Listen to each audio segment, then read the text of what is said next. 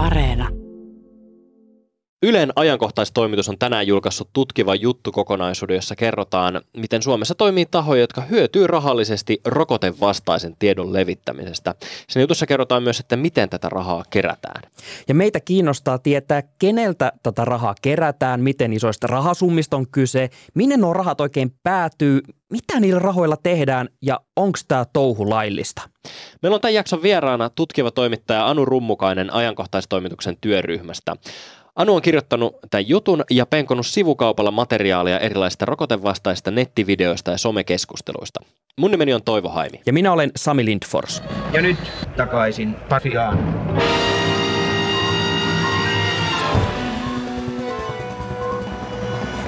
Tervetuloa takaisin Pasilaan Ylen ajankohtaistoimituksen toimittaja Anu Rummukainen.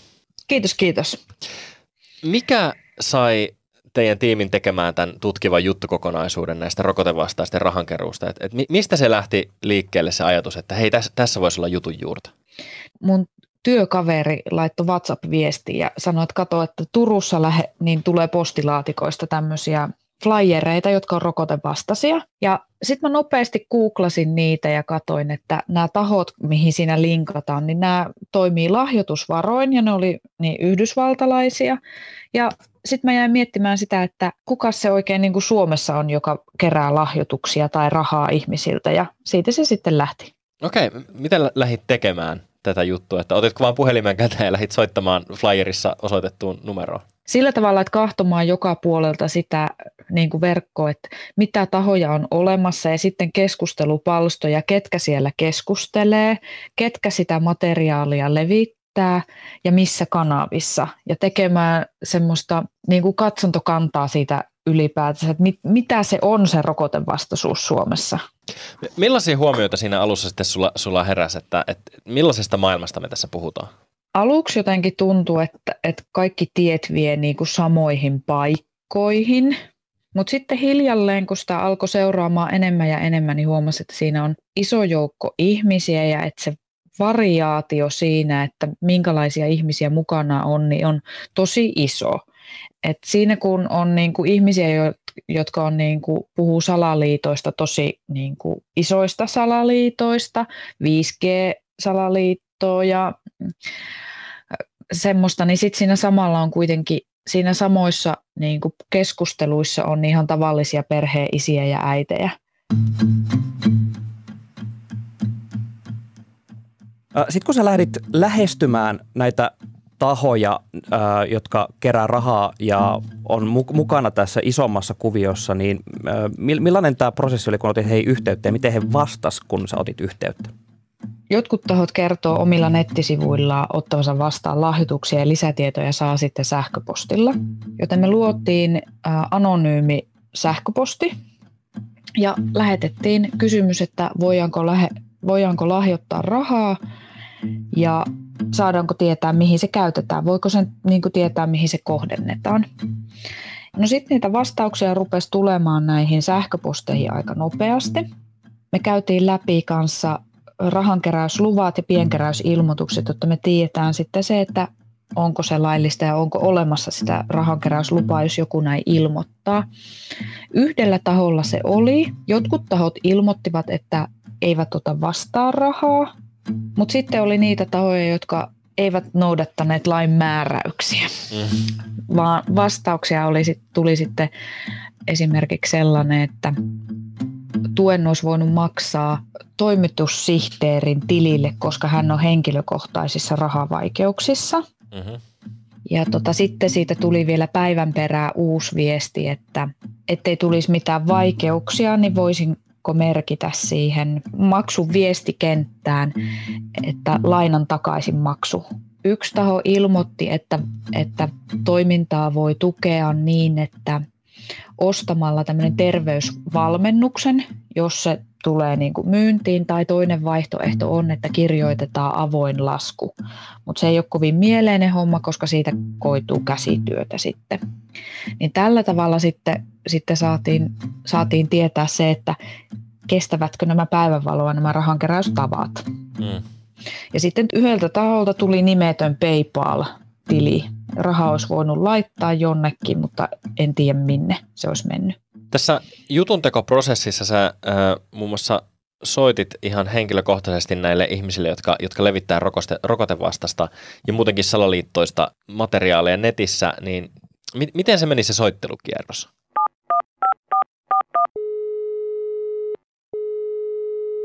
Halo, Rummukaisen Anu soittaa Yleltä, tervehdys. Soitanko huomioon? No ihmiset saattaa vastata tai olla vastaamatta.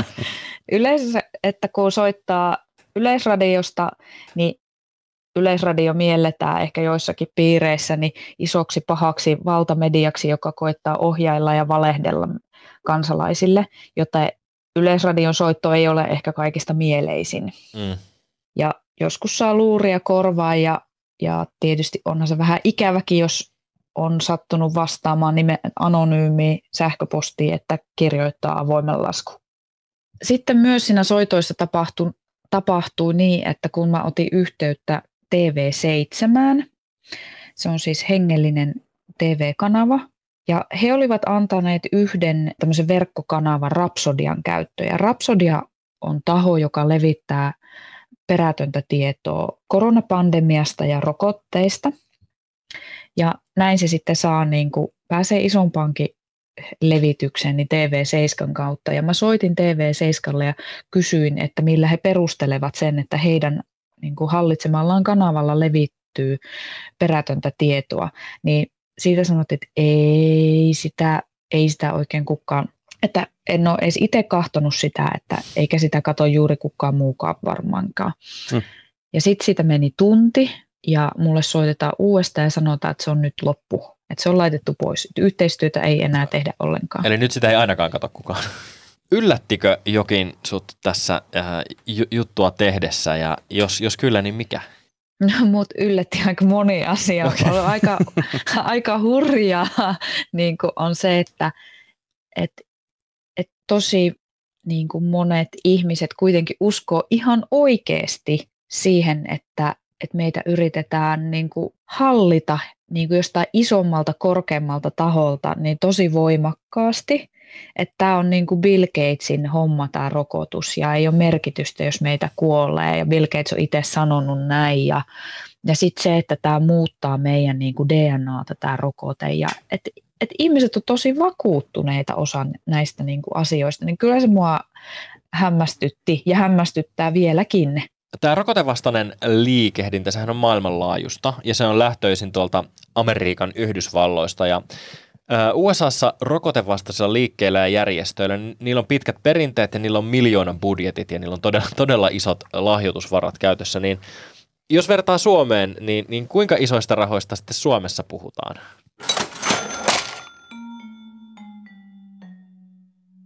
Kyllä me puhutaan siihen mittaluokassa niin tosi pienistä rahoista mun mielestäni. Tietysti me ei päästä siihen pankkiliikenteeseen käsiksi, koska pankkisalaisuus. Mm. Mutta että tukimäärät on, ne eivät voi olla kovin isoja, koska toiminta on verrattain pientä. Mm. On varmasti niitä yksittäisiä tahoja, jotka saa siitä niin kuin näkyvää rahaa, mutta minun tietojen mukaan ihmiset, jotka lahjoittaa rahaa tähän rokotevastaiseen toimintaan, niin on kuitenkin, että se on pieni joukko ja ne he ovat mahdollisesti itse niitä aktiiveja ja voivat tukea sitä toimintaa jollain sillä tavalla, että maksavat vaikka luennoitsijan majoituksen tai puhujan hotelliyön tai jotakin tämmöistä niin omasta pussista. Se rahan keräys itsessään niin kuin sitä on, mutta valtavaa se ei ole. Mutta sitten se, että yritystä kyllä on. Että kun siihen liittyy myös se, että Yhdysvalloissa huomattiin, kun koronapandemia alkoi, että hyvinvointi ja vaihtoehtohoitojen palveluita ruvettiin kauppaamaan, niin siinä rokotekeskustelu ja pandemiakeskustelun varjolla. Ja näin tapahtuu Suomessakin. Erilaisissa keskusteluryhmissä niin tämmöiset eri alojen yrittäjät niin tarjoaa omia palveluitaan. Ja sehän on tietysti aivan fine, että yrittäjä tarjoaa palveluita, ei siinä ole niin mitään pahaa. Mutta tota, et siinä, et sieltä on löydetty vaan se yksi markkina-alue, että täällä näitä voidaan tarjota, että täältä voisi löytyä ehkä asiakkaita. Niin mm. niissä keskusteluryhmissä ja verkkosivuilla ja YouTubessa ja tietysti Instassa, niin se, ne ovat mukana siinä rokotevastaisessa keskustelussa, mutta ne on useimmiten hyvin häivytettyjä ja puhutaan semmoisin kiertoilmauksin ja muuta, mutta siihen, jotenkin siihen rokotevastaisuuteen liittyy semmoinen ajatus niin kuin terveestä ja puhtaasta ja luonnonmukaisesta ja ihanasta kukkaisesta ja onnellisesta. Aurinko laskee aina ja nousee aina. Mm. Ja minulla on juuri sopiva keli ja, ja kuunnellaan sydämme ääntä. Noniin. Jos on kovia salaliittoteoreetikoita, niin on sitten myös niin kuin rauhaa ja rakkautta. Okei.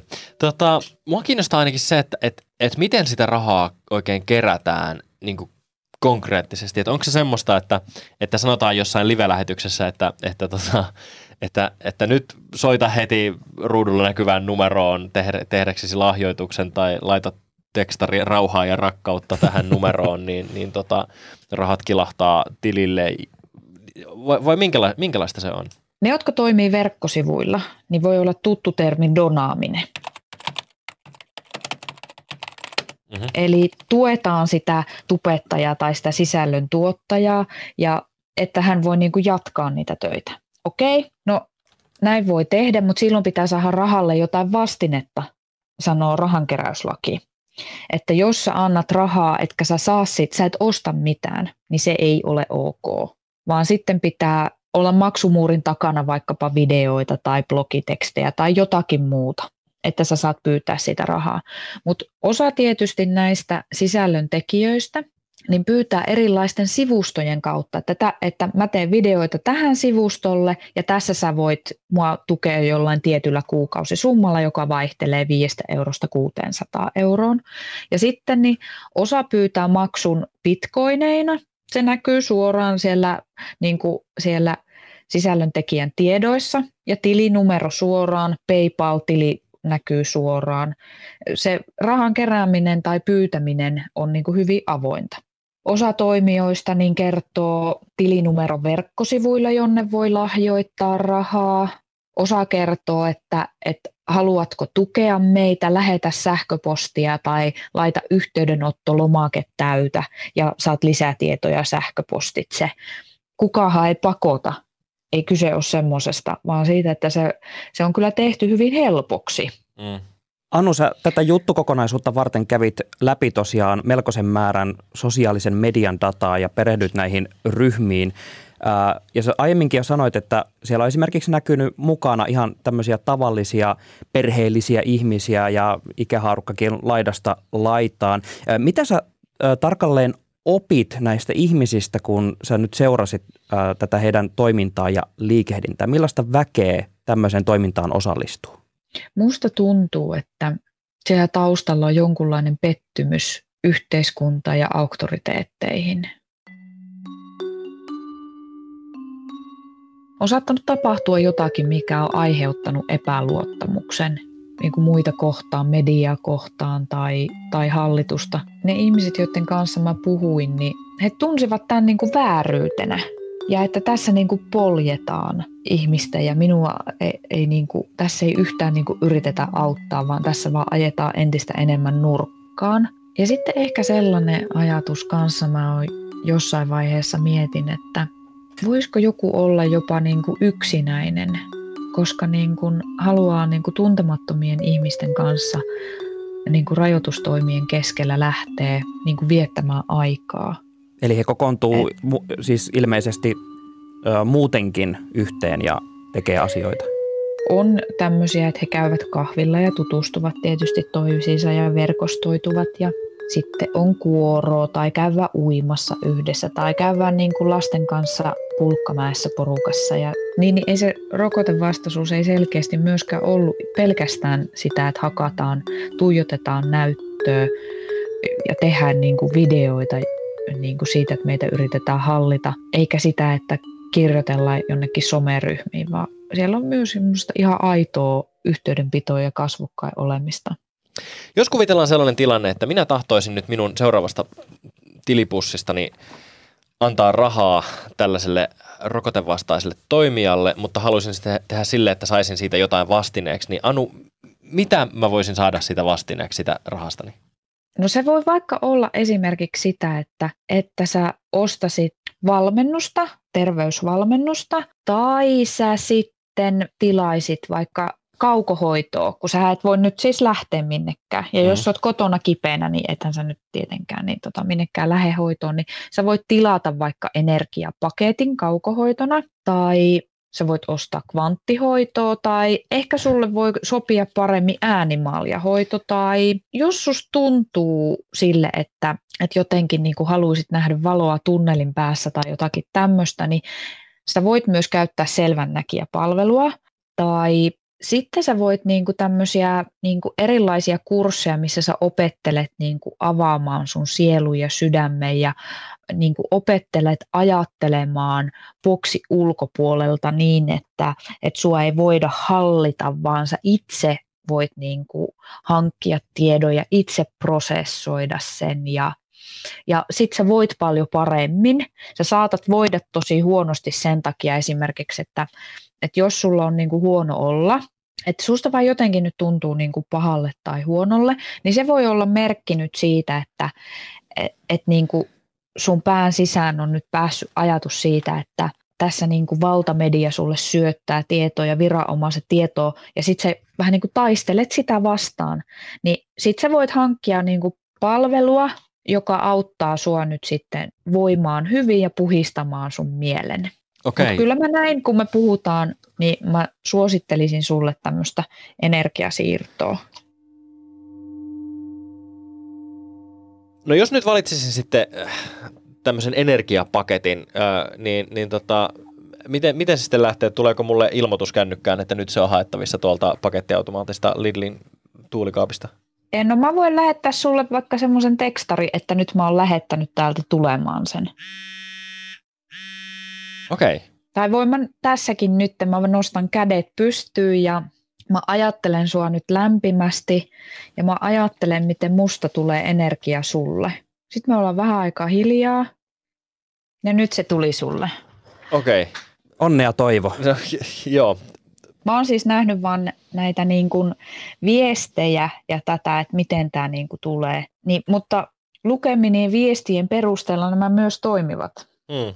Tässä kun me ollaan Anu sun kanssa juteltu ö, näistä rokotevastaisista ihmisistä ja heidän, heidän viestistään ja heidän tavastaan kerätä rahaa ja rahoittaa sitä omaa toimintaansa, niin mulle tuli mieleen, että, että eihän tässä kaupata ihmisille pelkästään sitä rokotevastaisuutta tai sitä rokotteesta kieltäytymistä, vaan semmoista maailmankuvaa, missä vallanpitäjiin, viranomaisiin, poliitikkoihin ei, ei vaan yksinkertaisesti voi luottaa ja ihmiset ei usko, että virkavalta haluaa heille hyvää va- vaan että kaikki pitää kyseenalaistaa, kaikkea pitää epäillä ja vähän paradoksaalisesti näitä salaliittoilijoita itseään ei, ei pidä sitten epäillä. Ja että tämä sel- tarjoaa semmoisen selityksen kaoottiselle maailmalle. Ootko sä tämän mun analyysin kanssa samaa mieltä ja, ja tota, mitä sä haluaisit vielä kaikkien tietävän tästä ilmiöstä, tästä sekä rokotevastuudesta että heidän, heidän harjoittamasta rahankeruusta. Et, et jos haluaisit, että et meidän kuulijalle jäisi yksi asia mieleen tästä ilmiöstä, niin mikä se olisi? Mä oon sun kanssa samaa mieltä. Se tarjoaa jonkunlaisen turvapaikan ja sitten sit on kiva niitä salaliittoja ja niitä, niin niitä on mukava päivitellä kavereiden kanssa, niitä on mukava selata ja etsiä. Se on jonkunlainen pakopaikka. Ja sitten se luo turvaa. Voi olla, että me naureskella usein ja kutsutaan niin kuin foliohatuiksi. Ehkä jotkut jopa pilkkaa niin kuin toisiajattelijoita tai niitä, jotka ei usko akateemista tiedettä tai viranomaistahoja, mutta se ei kuitenkaan tarkoita sitä, että ne ihmiset kulkis foliohattu päässä tai ne olisi tyhmiä tai ne olisi hitaita tai, tai mitään sellaista.